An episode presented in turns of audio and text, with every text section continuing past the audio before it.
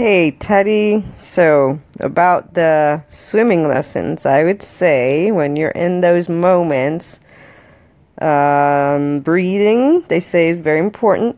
A rhythmic breathing, so slow and steady.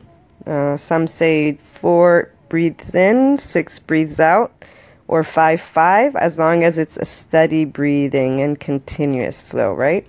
So, breathing I would also say, how about in your mind and in your heart going to place that brings you a sense of calm and to remember that you're learning. So you're in a safe space, you're with an instructor, nothing bad can happen, right?